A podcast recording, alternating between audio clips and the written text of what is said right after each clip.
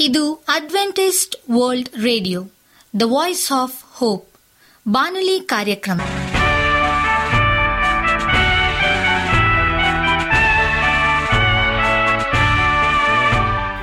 ನಮಸ್ಕಾರ ಪ್ರೀತಿಯ ಕೇಳುಗರೆ, ನಾನು ನಿಮ್ಮ ಆಕಾಂಕ್ಷ ಪಾಲ್. ನಮ್ಮ ನಿಲಯದ ಕನ್ನಡ ಕಾರ್ಯಕ್ರಮಕ್ಕೆ ತಮ್ಮೆಲ್ಲರಿಗೂ ಆತ್ಮೀಯ ಸುಸ್ವಾಗತ. ಮುಂದಿನ ಮೂವತ್ತು ನಿಮಿಷಗಳಲ್ಲಿ ಸುಮಧುರ ಹಾಡುಗಳು ಹಾಗೂ ದೇವರ ವಾಕ್ಯವನ್ನು ಕೇಳೋಣ. ಈ ಕಾರ್ಯಕ್ರಮವು ನಿಮಗೆ ಸಂತೋಷ ತರಲೆಂದು ದೇವರಲ್ಲಿ ಪ್ರಾರ್ಥಿಸುತ್ತೇವೆ. ಈ ಕಾರ್ಯಕ್ರಮದ ಪ್ರಾರಂಭದಲ್ಲಿ ಸುಮಧುರ ಗೀತೆಯನ್ನು ಆಲಿಸೋಣ.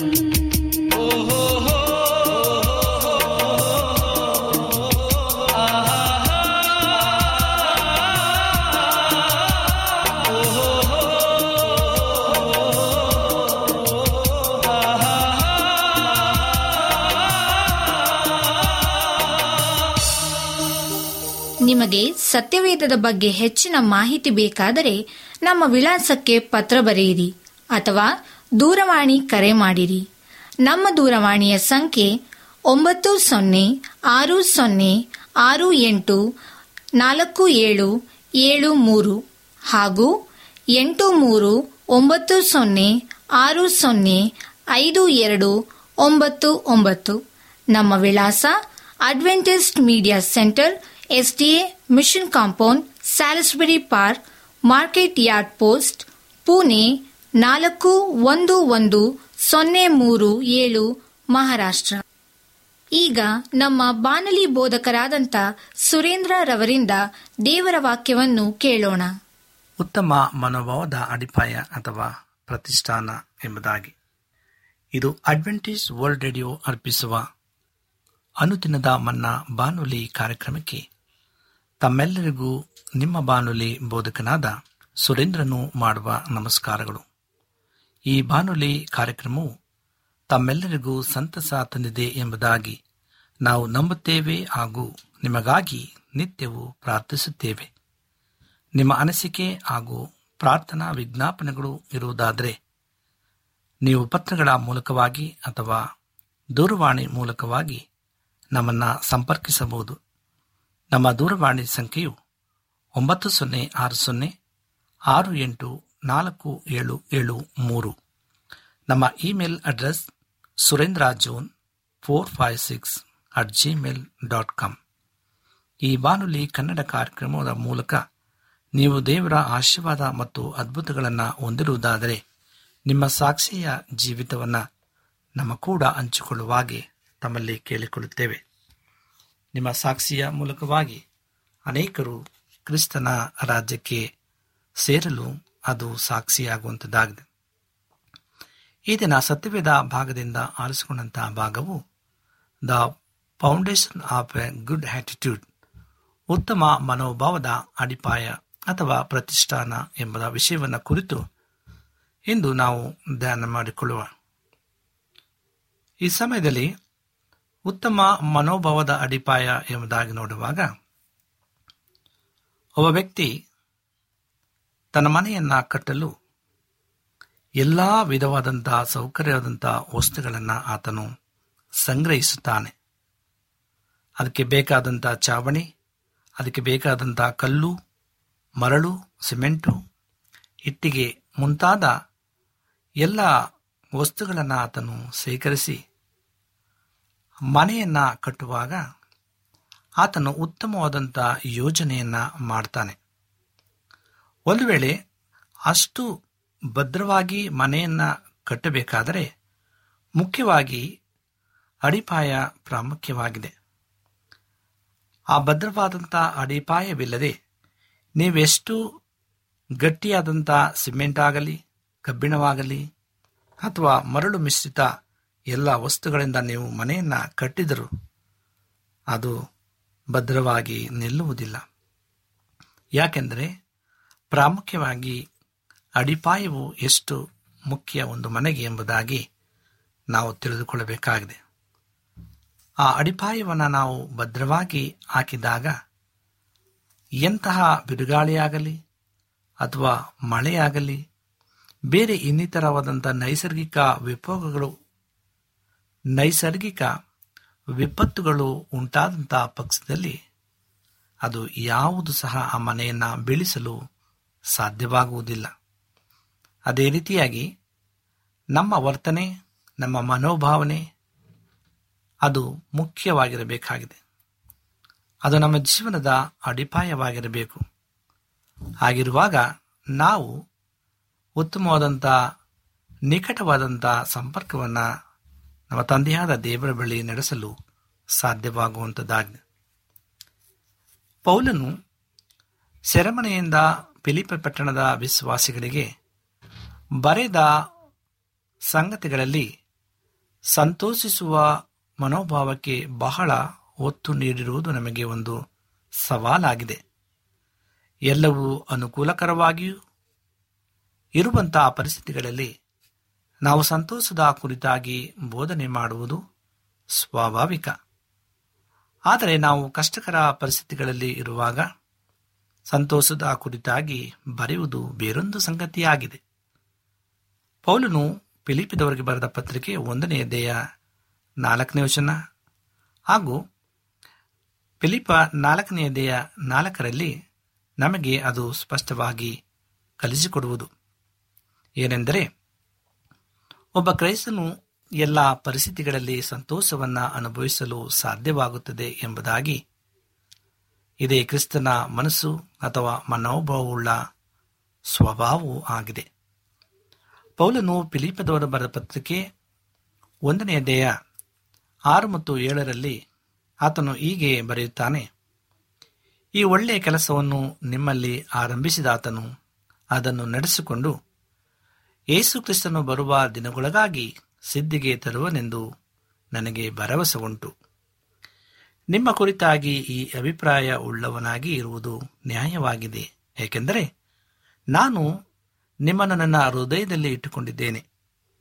ನೀವು ಒಬ್ಬ ಬೋಧಕರಾಗಿದ್ದು ದೇವಜನರಿಗೆ ಒಂದು ಪ್ರವಾದನೆಯ ವಾಕ್ಯವನ್ನು ನೀಡಲು ಬಯಸಿದರೆ ನಿಮ್ಮ ನಿಮ್ಮ ಹೃದಯದಲ್ಲಿ ಎರಡು ವಿಷಯಗಳನ್ನು ಯಾವಾಗಲೂ ಇರಿಸಿಕೊಳ್ಳಬೇಕಾಗುತ್ತದೆ. ನಿಮ್ಮ ಹೃದಯದಲ್ಲಿ ದೇವರ ವಾಕ್ಯ ಹಾಗೂ ದೇವ ಜನರು ಇರಲೇಬೇಕು. ನೀವು ದೇವರ ವಾಕ್ಯವನ್ನು ಮಾತ್ರ ನಿಮ್ಮ ಹೃದಯದಲ್ಲಿ ಇರಿಸಿಕೊಂಡಿದ್ದು, ನಿಮ್ಮಲ್ಲಿ ದೇವರ ಜನರಿಗಾಗಿ ಪ್ರೀತಿ ಇಲ್ಲವಾದರೆ ಆಗ ಅವರಿಗೆ ಕೊಡಲು ಸೂಕ್ತವಾದ ಒಂದು ವಾಕ್ಯವನ್ನು ದೇವರು ನಿಮಗೆ ನೀಡುವುದಿಲ್ಲ. ಅದೇ ರೀತಿಯಾಗಿ ನೀವು ದೇವಜನರನ್ನು ಪ್ರೀತಿಸಿದರೂ ನಿಮ್ಮ ಹೃದಯದಲ್ಲಿ ದೇವರ ವಾಕ್ಯವನ್ನು ತುಂಬಿಕೊಳ್ಳದಿದ್ದರೆ ಆಗಲೂ ಸಹ ದೇವರು ಅವರಿಗಾಗಿ ಒಂದು ವಾಕ್ಯವನ್ನು ನಿಮಗೆ ನೀಡುವುದಿಲ್ಲ. ಇಸ್ರಾಯೇಲರ ಹನ್ನೆರಡು ಕುಲಗಳ ಹೆಸರುಗಳು ಆರೋನನ್ನು ತನ್ನ ಎದೆಯ ಮೇಲೆ ಎದುರಿಸಿದ್ದ ಪದಕದ ಮೇಲೆ ಬರೆಯಲ್ಪಟ್ಟಿದ್ದಂತೆ ಪೌಲನು ತನ್ನ ಹೃದಯದಲ್ಲಿ ವಿಶ್ವಾಸಿಗಳನ್ನು ಒತ್ತುಕೊಂಡಿದ್ದನು ಪೌಲನು ಒಬ್ಬ ಮನುಷ್ಯ ಮಾತ್ರದವನು ಆಗಿದ್ದನು ಮತ್ತು ಆತನು ತನ್ನ ಹೃದಯದಲ್ಲಿ ಇಡೀ ಲೋಕದ ಪ್ರತಿಯೊಬ್ಬ ವಿಶ್ವಾಸಿಯನ್ನ ಒತ್ತುಕೊಳ್ಳುವುದು ಅಸಾಧ್ಯವಾಗಿತ್ತು. ದೇವರು ಆತನ ಜವಾಬ್ದಾರಿಯಾಗಿ ಒಪ್ಪಿಸಿಕೊಟ್ಟಿದ್ದ ಜನರನ್ನು ಮಾತ್ರ ಆತನು ಒತ್ತಿದ್ದನು. ನಮ್ಮ ಹೃದಯಗಳಲ್ಲಿ ದೇವರ ವಾಕ್ಯ ಮತ್ತು ನಾವು ನೋಡಿಕೊಳ್ಳುವಂತೆ ನಮಗೆ ದೇವರು ಒಪ್ಪಿಕೊಟ್ಟಿರುವ ಜನರು ಇದ್ದಾಗ ನಾವು ನುಡಿಯುವ ಕೇವಲ ಒಂದು ವಾಕ್ಯವೂ ಸಹ ಅವರನ್ನು ಆಶೀರ್ವದಿಸುವುದು. ಪೌಲನು ತನ್ನ ವಾಕ್ಯದಲ್ಲಿ ಫಿಲಿಪ ಎರಡನೇ ಅಧ್ಯಾಯ ಮೂರರಲ್ಲಿ ಹೀಗೆ ಬರೀತಾನೆ, ಫಿಲಿಪಿಯ ವಿಶ್ವಾಸಿಗಳನ್ನು ಪ್ರೋತ್ಸಾಹಿಸುತ್ತಾ, ಸ್ವಾರ್ಥತೆ ಮತ್ತು ಒಣ ಹೆಮ್ಮೆಯಿಂದ ಯಾವುದನ್ನು ಮಾಡದಂತೆ ಕೇಳಿಕೊಳ್ಳುತ್ತಾನೆ. ಅಲ್ಲಿಂದ ಮುಂದುವರೆದು ಪೌಲನು ಫಿಲಿಪ ಎರಡು ಅಧ್ಯಾಯ ವಚನ ಐದರಲ್ಲಿ ಯೇಸುವಿನಲ್ಲಿ ಇದ್ದಂಥ ಮನಸ್ಸು, ಮನೋಭಾವ ನಿಮ್ಮಲ್ಲೂ ಇರಲಿ ಎಂದು ಹೇಳುತ್ತಾನೆ. ಇಂದು ಅಂತಹ ಮನೋಭಾವ ನಮ್ಮಲ್ಲಿ ಇರಬೇಕಾಗಿದೆ. ಏಸು ಕ್ರಿಸ್ತನಿದ್ದಂತಹ ಮನೋಭಾವವು ನಮ್ಮಲ್ಲಿ ಇರುವುದಾದರೆ ನಾವು ಎಂತಹ ಸೇವೆಯನ್ನು ಮಾಡಲು ಸಾಧ್ಯವಾಗುತ್ತದೆ ಎಂಬುದಾಗಿ ಆಲೋಚಿಸಿ ನೋಡಿರಿ. ಈ ಒಂದು ವಾಕ್ಯದ ಮಾರ್ಗದರ್ಶನದಿಂದ ನೀವು ಇಡೀ ಜೀವಿತವನ್ನು ಜೀವಿಸಬಹುದು. ಇದರ ಹೊರತಾಗಿ ನಿಮ್ಮ ಪರಿವರ್ತನೆಗೆ ಸತ್ಯವಿರದ ಬೇರೆ ಯಾವ ವಾಕ್ಯವೂ ಅವಶ್ಯವಿಲ್ಲ. ಪ್ರತಿಯೊಂದು ಸಂದರ್ಭದಲ್ಲಿ ನಾನು ಕ್ರಿಸ್ತನ ಮನೋಭಾವವನ್ನು ಇರಿಸಿಕೊಂಡಿದ್ದೇನೆಯೇ ಎಂದು ನಿಮ್ಮನ್ನೇ ನೀವು ಪರೀಕ್ಷೆ ಮಾಡಿಕೊಂಡಿರಿ ಹಿಂದೆ ನೀವು ಮಾಡಿರುವ ಕಾರ್ಯಗಳನ್ನು ಈ ರೀತಿಯಾಗಿ ಪ್ರಶ್ನಿಸಿ ತೀರ್ಪು ಮಾಡಿರಿ. ಆ ಸಂದರ್ಭದಲ್ಲಿ ನಾನು ಕ್ರಿಸ್ತನ ಮನೋಭಾವವನ್ನು ಇರಿಸಿಕೊಂಡಿದ್ದೇನೆ ಎಂಬುದಾಗಿ ನೀವು ತಿಳಿದುಕೊಳ್ಳಬೇಕಾಗಿದೆ. ಪಿಲಿಪ ಮೂರನೇ ದೇಹ ಎಂಟನೇ ವಚನದಲ್ಲಿ, ಮನುಷ್ಯನ ನೀತಿವಂತಿಕೆಯು ಸೇರಿದಂತೆ ಲೋಕದ ಪ್ರತಿಯೊಂದು ಸಂಗತಿಯು ಕ್ರಿಸ್ತನಿಗೆ ಹೋಲಿಸಿದಾಗ ಕೇವಲ ಕಸ ಮತ್ತು ವಲಸಿನಂತೆ ಇದೆ ಎಂದು ಪೌಲನು ಹೇಳಿದನು. ನೀವು ಇದನ್ನು ಅರ್ಥ ಮಾಡಿಕೊಂಡಿದ್ದೀರಾ ಈ ಲೋಕದ ಸಕಲ ಸಂಪತ್ತು ಕ್ರಿಸ್ತನ ಹೋಲಿಕೆಯಲ್ಲಿ ಕಸವೆಂದು ನೀವು ತಿಳಿದಿದ್ದೀರಾ? ಮಾನವ ಮಾನ್ಯತೆ ಮತ್ತು ಮರ್ಯಾದೆಯು ಕ್ರಿಸ್ತನ ಹೋಲಿಕೆಯಲ್ಲಿ ಕಸವೆಂದು ನೀವು ಕಂಡಿದ್ದೀರಾ? ಲೋಕದ ಎಲ್ಲ ಸುಖ ಸೌಲಭ್ಯಗಳು ಕ್ರಿಸ್ತನ ಎದುರು ಯಾವ ಬೆಲೆಯೂ ಇಲ್ಲದ ಕಸವೆಂದು ನೀವು ಅರಿತಿದ್ದೀರಾ? ದೇವರ ಚಿತ್ತದಂತೆ ನಡೆಯುವುದು, ದೇವರು ನಿಮ್ಮನ್ನು ಕಳುಹಿಸುವ ಸ್ಥಳದಲ್ಲಿ ಇರುವುದು, ಕ್ರಿಸ್ತನ ಸ್ವಾರೂಪ್ಯದಲ್ಲಿ ಬೆಳೆಯುವುದು ಮತ್ತು ದೇವರು ಕೊಡುವ ಸೇವೆಯನ್ನು ಪೂರೈಸುವುದು ನಿತ್ಯತ್ವದ ದೃಷ್ಟಿಕೋನದಲ್ಲಿ ಇವು ಮಾತ್ರವೇ ಮುಖ್ಯ ಸಂಗತಿಗಳಾಗಿವೆ. ಪೌಲನು ಮುಂದುವರೆದು ತನ್ನ ಜೀವನದ ಮಹತ್ವಾಕಾಂಕ್ಷೆಯನ್ನು ವಿವರಿಸುತ್ತಾನೆ. ಅದು ಒಬ್ಬ ದೊಡ್ಡ ಬೋಧಕನಾಗುವುದು ಅಥವಾ ಖ್ಯಾತ ವ್ಯಕ್ತಿಯಾಗುವುದು ಅಲ್ಲ. ಅವೆಲ್ಲವೂ ಆತನಿಗೆ ಹೊಲಸು ಕಸದಂತೆ ಆಗಿದ್ದವು. ಅವನಲ್ಲಿದ್ದ ತೀವ್ರ ಶಕ್ತಿ ಕ್ರಿಸ್ತನನ್ನು ಹೆಚ್ಚು ಹೆಚ್ಚಾಗಿ ತಿಳುಕೊಳ್ಳುವುದು. ಆತನ ಪುನರುತ್ಥಾನದ ಶಕ್ತಿಯನ್ನು ಚೆನ್ನಾಗಿ ತಿಳಿದುಕೊಂಡು ಆತನು ಅನುಭವಿಸಿದ ಬಾಧೆಗಳಲ್ಲಿ ಹೆಚ್ಚಾಗಿ ಪಾಲ್ಗೊಳ್ಳುವುದು ಆಗಿತ್ತು. ಇದು ಫಿಲಿಪ ಮೂರನೇ ದೇಹ ಹತ್ತನೇ ವರ್ಷದಲ್ಲಿ ತಿಳಿಸುವಂಥದ್ದಾಗಿದೆ ಇದರ ನಂತರ ಪೌಲನು ಇನ್ನೊಂದು ದೊಡ್ಡ ಸವಾಲನ್ನು ಹಾಕುತ್ತಾನೆ. ಯಾವ ಸಂಬಂಧವಾಗಿಯೂ ಚಿಂತೆ ಮಾಡಬೇಡಿರಿ ಎಂಬುದಾಗಿ ಪಿಲಿಪ ನಾಲ್ಕನೇ ದೇಹ ಆರನೇ ವಶದಲ್ಲಿ ಅಂದರೆ, ನಾವು ನಿಮಗೋಸ್ಕರವಾಗಿ ಚಿಂತಿಸ್ತೇನೆ ಯಾವ ಸಂಬಂಧವಾಗಿ ನೀವು ಚಿಂತಿಸಬೇಡಿರಿ ಎಂಬುದಾಗಿ. ಇದು ನಾವು ಏರಬೇಕಾದ ಇನ್ನೊಂದು ಪರ್ವತ ಶಿಖರವಾಗಿದೆ. ನಮ್ಮೆಲ್ಲರಿಗೆ ಚಿಂತೆಯು ಬಹಳ ಸ್ವಾಭಾವಿಕವಾಗಿ ಬರುತ್ತದೆ. ತಿಂಗಳ ಕೊನೆಯಲ್ಲಿ ಖರ್ಚಿಗಾಗಿ ಸಾಕಷ್ಟು ಹಣ ಕೈಯಲ್ಲಿ ಇಲ್ಲದಿದ್ದಾಗ ಚಿಂತೆಯು ಕಾಡಿಸುತ್ತದೆ. ಮಕ್ಕಳು ಶಾಲೆಯಿಂದ ಬರುವುದು ವಿಳಂಬವಾದರೆ ನೀವು ಚಿಂತಿಸಲು ಶುರು ಮಾಡುತ್ತೀರಿ. ನೀವು ಯೌವನ ಪ್ರಾಯದವರಾಗಿದ್ದರೆ ವಯಸ್ಸು ಹೆಚ್ಚುತ್ತಿದ್ದಂತೆ ವಿವಾಹದ ಭರವಸೆ ಕಡಿಮೆಯಾದಾಗ ಚಿಂತೆಯು ಕಾಡಿಸಬಹುದು. ಅನೇಕ ಸಂಗತಿಗಳು ಚಿಂತೆಗೆ ಕಾರಣವಾಗಬಹುದು. ನಮ್ಮ ಈ ಲೋಕದ ಜೀವಿತದಲ್ಲಿ ಈ ಪರ್ವತದ ಶಿಖರವನ್ನು ಏರಲು ಆಗದಿರಬಹುದು. ಆದರೆ ನಾವು ಮೇಲೇರುತ್ತಾ ಹೋಗಬೇಕು. ಆಗ ದೇವರಲ್ಲಿ ಭರವಸೆ ಮತ್ತು ನಂಬಿಕೆ ನಮ್ಮಲ್ಲಿ ಹೆಚ್ಚುತ್ತವೆ. ಮತ್ತು ಯಾವುದೇ ಚಿಂತೆ, ಕಳವಳು ನಮ್ಮನ್ನು ಎದುರಿಸಿದಾಗ ನಾವು ಅದನ್ನು ಕರ್ತನ ಬಳಿ ಪ್ರಾರ್ಥನೆ ಮತ್ತು ಕೃತಜ್ಞತಾ ಸ್ತುತಿಯೊಂದಿಗೆ ಒಯ್ಯುತ್ತೇವೆ. ಪೌಲನು ಫಿಲಿಪ ಪಟ್ಟಣದ ಕ್ರೈಸ್ತರಿಗೆ ಯಾವಾಗಲೂ ಮನಸ್ಸಿನಲ್ಲಿ ಶ್ರೇಷ್ಠವಾದ ಸಂಗತಿಗಳನ್ನು ಧ್ಯಾನಿಸುವಂತೆ ಪ್ರೋತ್ಸಾಹಿಸಿದನು ಎಂಬುದಾಗಿ ಫಿಲಿಪ ನಾಲ್ಕನೇ ದೇಹ ಎಂಟನೇ ವಿಷಯದಲ್ಲಿ ತಿಳಿಸುತ್ತದೆ. ಅದಲ್ಲದೆ, ಪೌಲನು ತನ್ನ ಜೀವನದಲ್ಲಿ ಸಮೃದ್ಧಿ ಅಥವಾ ಕೊರತೆ ಕಂಡುಬಂದಾಗ ಸರ್ವಜ್ಞಾನಿಯಾದ ದೇವರು ತನ್ನ ಪಾಲಿಗೆ ಏನನ್ನೂ ನೀಡಿದರೂ ಅದರಲ್ಲಿ ಸಂತುಷ್ಟನಾಗಿರುವನು, ರಹಸ್ಯವನ್ನು ಕಲಿಸಿಕೊಂಡನು ಎಂದು ನಮಗೆ ತಿಳಿಸುತ್ತಾನೆ. ಫಿಲಿಪ ನಾಲ್ಕನೇ ದೇಹ ಹನ್ನೊಂದು ಮತ್ತು ಹನ್ನೆರಡನೇ ವರ್ಷದಲ್ಲಿ ಇದು ನಿಜವಾಗಿಯೂ ಒಂದು ರಹಸ್ಯವೇ ಆಗಿದೆ. ಏಕೆಂದರೆ ಹೆಚ್ಚಿನ ಕ್ರೈಸ್ತರಿಗೆ ಇದರ ಅರಿವು ಇರುವುದಿಲ್ಲ. ಇದರ ನಂತರ ಪೌಲನು ಅಸೋಲ್ಲಾಸದ ಒಂದು ಘೋಷಣೆಯನ್ನ ಮಾಡುತ್ತಾನೆ. ನಾನು ನನ್ನನ್ನು ಬಲಪಡಿಸಲು ಆತನಲ್ಲಿ ಇದ್ದುಕೊಂಡು ಎಲ್ಲಕ್ಕೂ ಶಕ್ತನಾಗಿದ್ದೇನೆ ಎಂಬುದಾಗಿ ಫಿಲಿಪ ನಾಲ್ಕನೆಯ ಧ್ಯೇಯ ಹದಿಮೂರನೇ ವರ್ಷದಲ್ಲಿ ಕ್ರಿಸ್ತನು ನಮ್ಮನ್ನು ಬಲಪಡಿಸುತ್ತಿರುವಾಗ ನಾವು ಯಾವಾಗಲೂ ಹರ್ಷಧ್ವನಿಗೈದು ಚಿಂತೆಯನ್ನ ಬಿಟ್ಟು ಬಿಡಲು ಸಾಧ್ಯವಾಗುವಂಥದ್ದಾಗಿದೆ. ಹೌದು ಪ್ರೇರೆ ಇಂದು ಇಷ್ಟೆಲ್ಲ ವಾಕ್ಯಗಳನ್ನು ಪೌಲನು ನಮ್ಮನ್ನು ಬಲಪಡಿಸಲು ಕೊಟ್ಟಿರುವಾಗ ನಾವು ಚಿಂತಿಸುವುದೇಕೆ? ಮತ್ತು ನಮ್ಮ ಉತ್ತಮವಾದಂಥ ಮನೋಭಾವನ ನಾವು ರೂಪುಗೊಳಿಸಿಕೊಂಡು ಉತ್ತಮವಾದಂಥ ಒಂದು ಪ್ರತಿಷ್ಠಾನವನ್ನು ನಾವು ಮಾಡಬೇಕಾಗಿದೆ. ಉತ್ತಮವಾದಂಥ ಒಂದು ಅಡಿಪಾಯವನ್ನು ನಾವು ಹಾಕಬೇಕಾಗಿದೆ. ಆಗಿರುವಾಗ ನಾವು ಉತ್ತಮವಾದಂಥ ಭಾವನೆಗಳನ್ನು ನಾವು ಬೆಳೆಸಿಕೊಳ್ಳುವಾಗ ಅನೇಕರು ನಮ್ಮನ್ನು ನೋಡಿ ವಿಶ್ವಾಸಿಗಳು ಮತ್ತು ಇವರು ಕ್ರೈಸ್ತರು ಎಂಬುದಾಗಿ ನಮ್ಮ ನಡತೆಗಳಲ್ಲಿ ಅವರು ನಮ್ಮನ್ನು ಗುರುತಿಸುವಂತರಾಗಿದ್ದಾರೆ. ಪ್ರಿಯರೇ, ಇಂದು ಪ್ರತಿಯೊಬ್ಬ ಕ್ರೈಸ್ತರು ತಮ್ಮ ನಡತೆಯ ಮೂಲಕವಾಗಿ ಇನ್ನೊಬ್ಬರಿಗೆ ಮಾದರಿಯಾಗಿ ನಾವು ತೋರಿಸಿಕೊಳ್ಳಬೇಕಾಗಿದೆ. ಹಾಗೆಯೇ ವಿಶ್ವಾಸಿಗಳಾಗಿರ್ತಕ್ಕಂಥ ನಾವುಗಳು ಅಡಿಪಾಯ ಅಂದರೆ ಬುನಾದಿಯನ್ನು ಕ್ರಿಸ್ತನಲ್ಲಿ ಭದ್ರವಾಗಿ ನಾವು ಹಾಕಬೇಕು. ಆಗ ತಾನೇ ಆತನ ನಮ್ಮೆಲ್ಲರನ್ನ ಉನ್ನತ ರೀತಿಯಲ್ಲಿ ನಡೆಸುವಂತನಾಗಿದ್ದೇನೆ. ಹೌದು ಪ್ರೇರೆ ಬಲಪಡಿಸಲು ಆತನಲ್ಲಿದ್ದುಕೊಂಡು ನಾನು ಎಲ್ಲಕ್ಕೂ ಶಕ್ತನಾಗಿದ್ದೇನೆ ಎಂಬುದಾಗಿ ಆತನು ಹೇಳುವಾಗೆ, ನಾವು ಚಿಂತಿಸದೆ ಆತನ ಮೇಲೆ ನಮ್ಮೆಲ್ಲ ಚಿಂತವಾರಗಳನ್ನು ನಾವು ಹಾಕಬೇಕಾಗಿದೆ. ಪೌಲನು ಇಷ್ಟೆಲ್ಲ ಅಭಯದ ನುಡಿಗಳನ್ನು ಹೇಳುವಾಗ ನಮ್ಮಲ್ಲಿ ಏನೋ ಒಂದು ರೀತಿಯಂಥ ಮನೋಲ್ಲಾಸ ಉಂಟಾಗುವಂಥದ್ದಾಗಿದೆ ಆಗಿರುವಾಗ ಆ ಒಂದು ಮನೋಲ್ಲಾಸದಿಂದ ಕರ್ತನ ಬಳಿ ಬರುವ ಆತನ ಆಶೀರ್ವಾದವನ್ನು ನಾವು ಹೊಂದಿಕೊಳ್ಳುವ. ಹೌದು ಪ್ರೇಯರೆ ಕೊನೆಯದಾಗಿ ಫಿಲಿಪ ನಾಲ್ಕು ಹದಿಮೂರರಲ್ಲಿ ಹೇಳುವ ಪ್ರಕಾರವಾಗಿ, ನನ್ನನ್ನು ಬಲಪಡಿಸುವ ಆತನಲ್ಲಿದ್ದುಕೊಂಡು ಎಲ್ಲದಕ್ಕೂ ಸಕ್ತನಾಗಿದ್ದೇನೆ. ನನ್ನನ್ನು ಬಲಪಡಿಸುತ್ತಿರುವಾಗ ನಾವು ಯಾವಾಗಲೂ ಹರ್ಷಧ್ವನಿಗೈದು ನಿಗೈದು ಬಿಟ್ಟು ಬಿಡಲು ಸಾಧ್ಯವಾಗುವಂಥದ್ದಾಗಿದೆ ಒಂದು ವೇಳೆ ನೀವು ಚಿಂತಿಸುತ್ತಿದ್ದರೆ, ಒಂದು ವೇಳೆ ನೀವು ಕಣ್ಣೀರಿನಲ್ಲಿದ್ದರೆ, ಒಂದು ವೇಳೆ ನೀವು ದುಃಖದಲ್ಲಿದ್ದರೆ, ನೀವು ಎಲ್ಲವನ್ನ ಕರ್ತನ ಮೇಲೆ ಹಾಕಿ ಆತ ನಿಮ್ಮನ್ನು ಬಲಪಡಿಸುತ್ತಾನೆ, ನಿಮ್ಮನ್ನು ಸ್ವಸ್ಥಪಡಿಸುತ್ತಾನೆ ನಿಮಗೆ ಸಹಾಯದ ಹಸ್ತವನ್ನು ಆತನು ನೀಡಲು ಸಕ್ತನಾಗಿದ್ದಾನೆ. ಪ್ರೇರಿ ಇಂದು ಕರ್ತನ ಬಳಿ ಬರುವ ಯೇಸು ಕ್ರಿಸ್ತನು ಬೇಗನೆ ಬರಲಿದ್ದಾನೆ. ಆತನ ಮರುಣಕ್ಕಾಗಿ ನಾವು ಸಿದ್ಧರಾಗಿ, ಶುದ್ಧರಾಗಿ ಅನೇಕರನ್ನ ನಮ್ಮ ಕೂಡ ಸೇರಿಸಿಕೊಳ್ಳುವ. ಈ ಲೋಕದ ಅಂತ್ಯವು ಇನ್ನೇನು ಸಮೀಸುತ್ತಿದೆ ಲೋಕದ ಅಂತ್ಯದಲ್ಲಿ ನಾವು ಜೀವಿಸುತ್ತಿದ್ದೇವೆ. ಈ ಎಲ್ಲ ಘಟನೆಗಳನ್ನು ನಾವು ನೋಡುವಾಗ ಅತಿ ಶೀಘ್ರವಾಗಿ ಯೇಸು ಕ್ರಿಸ್ತನು ಬರಲಿದ್ದಾನೆ. ಈ ಘಟನೆಗಳು ಎಲ್ಲವೂ ಸಹ ನೆರವೇರಿದೆ.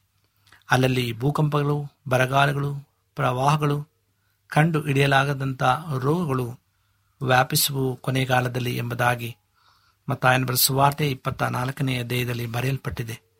ಅದೇ ರೀತಿಯಾಗಿ ಎಲ್ಲವೂ ಸಹ ನೆರವೇರುತ್ತಾ ಇದೆ. ಈ ಪ್ರಪಂಚದಲ್ಲಿ ಅನೇಕರು ಕಂಗಾಲಾಗಿದ್ದಾರೆ, ಭಯಭೀತರಾಗಿದ್ದಾರೆ. ಕೊರೋನಾ ವೈರಸ್ನಿಂದ ಎಲ್ಲರೂ ಸಹ ಚಿಂತಿಸುತ್ತಿದ್ದಾರೆ. ದೇವರೇ ಇದೆಲ್ಲವನ್ನು ಸಂಪೂರ್ಣವಾಗಿ ನೀನು ನಿನ್ನ ಹತೋಟಿಯಲ್ಲಿ ತೆಗೆದುಕೋ ಎಂಬುದಾಗಿ ನಾವೆಲ್ಲರೂ ಮನಪೂರ್ವಕವಾಗಿ ನಾವು ಆತನಲ್ಲಿ ಪ್ರಾರ್ಥಿಸಬೇಕಾಗಿದೆ. ಹಾಗೆ ನಾವು ಪ್ರಾರ್ಥಿಸುವುದಾದರೆ ಖಂಡಿತವಾಗಲೂ ದೇವರು ತನ್ನ ಕೃಪಾವರಗಳಿಂದ ನಮ್ಮನ್ನು ತುಂಬಿಸಿ ಬಲಪಡಿಸಿ ನಡೆಸಲು ಸಕ್ತನಾಗಿದ್ದಾನೆ. ನಮ್ಮ ಮನೋಭಾವದ ಅಡಿಪಾಯನ ನಾವು ಭದ್ರವಾಗಿ ಹಾಕಿಕೊಳ್ಳುವ. ಈ ಸಮಯದಲ್ಲಿ ದೇವರು ಈ ವಾಕ್ಯದೊಂದಿಗೆ ನಮ್ಮೆಲ್ಲರನ್ನು ಆಶ್ರಯಿಸಿ ಬಲಪಡಿಸಲಿ ಎಂಬುದಾಗಿ ನಮ್ಮ ಕಣ್ಣುಗಳನ್ನು ಮುಚ್ಚಿ ಪ್ರಾರ್ಥನೆಯನ್ನ ಮಾಡಿಕೊಳ್ಳೋಣ. ನಮ್ಮನ್ನ ಬಹಳವಾಗಿ ಪ್ರೀತಿಸುವಂತ ಪರಲೋಕದ ತಂದೆಯಾದ ದೇವರೇ, ನಿನಗೆ ಸ್ತೋತ್ರವನ್ನ ಸಲ್ಲಿಸ್ತೇವೆ. ನೀನು ಮಾಡಿದಂಥ ಎಲ್ಲ ಉಪಕಾರಗಳಿಗಾಗಿ ನಿನಗೆ ಸ್ತೋತ್ರ. ಅಪ್ಪ, ಈ ಸಮಯದಲ್ಲಿ ಯಾರ್ಯಾರ ಕಷ್ಟದಲ್ಲಿ, ನೋವಿನಲ್ಲಿ, ಚಿಂತೆಯಲ್ಲಿ, ದುಃಖದಲ್ಲಿ, ಕಣ್ಣೀರಿನಲ್ಲಿದ್ದಾರೋ ಅವರನ್ನು ನೀನು ಪರಾಂಬರಿಸು. ನಿನ್ನ ಸಹಾಯದ ಆಸ್ತವನ್ನು ಅವರ ಮೇಲೆ ಅನುಗ್ರಹಿಸಿಕೊಡು. ಪಾಪಿಗಳಾಗಿದ್ದಾಗೂ ನಮ್ಮನ್ನು ಕರುಣಿಸಿ ನಿನ್ನ ಕೃಪಾವರಗಳಿಂದ ನಮ್ಮನ್ನು ತುಂಬಿಸಿ ಬಲಪಡಿಸೋದಕ್ಕಾಗಿ ನನಗೆ ಸ್ತೋತ್ರ. ದೇವರೇ, ಪ್ರಪಂಚದಾದ್ಯಂತ ಕೊರೋನಾ ವೈರಸ್ನಿಂದ ನಾಳುತ್ತಾ ಇದ್ದಾರೆ ಸ್ವಾಮಿ. ಅನೇಕರು ಸಾವನ್ನ ಅಪ್ಪಿದ್ದಾರೆ ಅನೇಕರು ರೋಗಕ್ಕೆ ತುತ್ತಾಗಿದ್ದಾರೆ. ಅಪ್ಪ ನಿನ್ನವರನ್ನ ಮುಟ್ಟು ಕರ್ತನೆ ಅವರ ಸ್ವಸ್ಥಪಡಿಸು ಸ್ವಾಮಿ. ಅವರೆಲ್ಲರೂ ಸಹ ನಿನ್ನನ್ನು ಕಂಡುಕೊಳ್ಳುವಂತೆ, ಯೇಸು ಸ್ವಾಮಿ ನನ್ನನ್ನು ಮುಟ್ಟಿದ್ದನು ಎಂಬುದಾಗಿ ನಿನಗೆ ಸಾಕ್ಷಿ ಹೇಳುವಂತೆ ಸಹಾಯ ಮಾಡು. ದೇವರೇ ಈ ಒಂದು ವೈರಸ್ನನ್ನು ಸ್ವಾಮಿ ಸಂಪೂರ್ಣವಾಗಿ ನಿನ್ನ ಹತೋಟಿಯಲ್ಲಿ ತೆಗೆದುಕೊ. ಯಾರ್ಯಾರು ಈ ವೈರಸ್ಗೆ ತುತ್ತಾಗಿದ್ದಾರೋ ಅವರೆಲ್ಲರೂ ನಿನ್ನ ಮುಟ್ಟು ಗುಣಪಡಿಸು. ನಮ್ಮ ಪ್ರಾರ್ಥನೆ ಕೇಳಿದಕ್ಕಾಗಿ ಸ್ತೋತ್ರ. ಮತ್ತೊಮ್ಮೆ ತಲೆಬಾಗಿರ್ತಕ್ಕಂಥ ಹಾಗೂ ಈ ವಾಕ್ಯಗಳನ್ನು ಕೇಳುತ್ತಿರುವಂಥ ಪ್ರತಿಯೊಬ್ಬೊಬ್ಬರನ್ನು ನೀನು ಹೆಸರು ಹೆಸರಾಗಿ ಆಶ್ರಯಿಸಿ ಬಲಪಡಿಸುತ್ತಾ ಬರಬೇಕೆಂಬುದಾಗಿ ನಮ್ಮ ಒಡೆಯನು ರಕ್ಷಕನೂ ಆದಂಥ ಯೇಸು ಕ್ರಿಸ್ತನ ಮುದ್ದಾದ ನಾಮದಲ್ಲಿ ಬೇಡಿಕೊಳ್ಳುತ್ತೇವೆ ತಂದೆಯೇ. ಆಮೇನ್.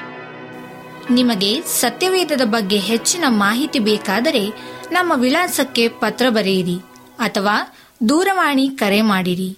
ನಮ್ಮ ದೂರವಾಣಿಯ ಸಂಖ್ಯೆ ಒಂಬತ್ತು ಸೊನ್ನೆ ಆರು ಸೊನ್ನೆ ಆರು ಎಂಟು ನಾಲ್ಕು ಏಳು ಏಳು ಮೂರು ಹಾಗೂ ಎಂಟು ಮೂರು ಒಂಬತ್ತು ಸೊನ್ನೆ ಆರು ಸೊನ್ನೆ ಐದು ಎರಡು ಒಂಬತ್ತು ಒಂಬತ್ತು. ನಮ್ಮ ವಿಳಾಸ Adventist Media Centre SDA mission compound, Salisbury Park, market yard post, Pune ನಾಲ್ಕು ಒಂದು ಒಂದು ಸೊನ್ನೆ ಮೂರು ಏಳು ಮಹಾರಾಷ್ಟ್ರ. ಮತ್ತೆ ಮುಂದಿನ ಕಾರ್ಯಕ್ರಮದಲ್ಲಿ ಭೇಟಿಯಾಗುವ. ನಮಸ್ಕಾರಗಳು.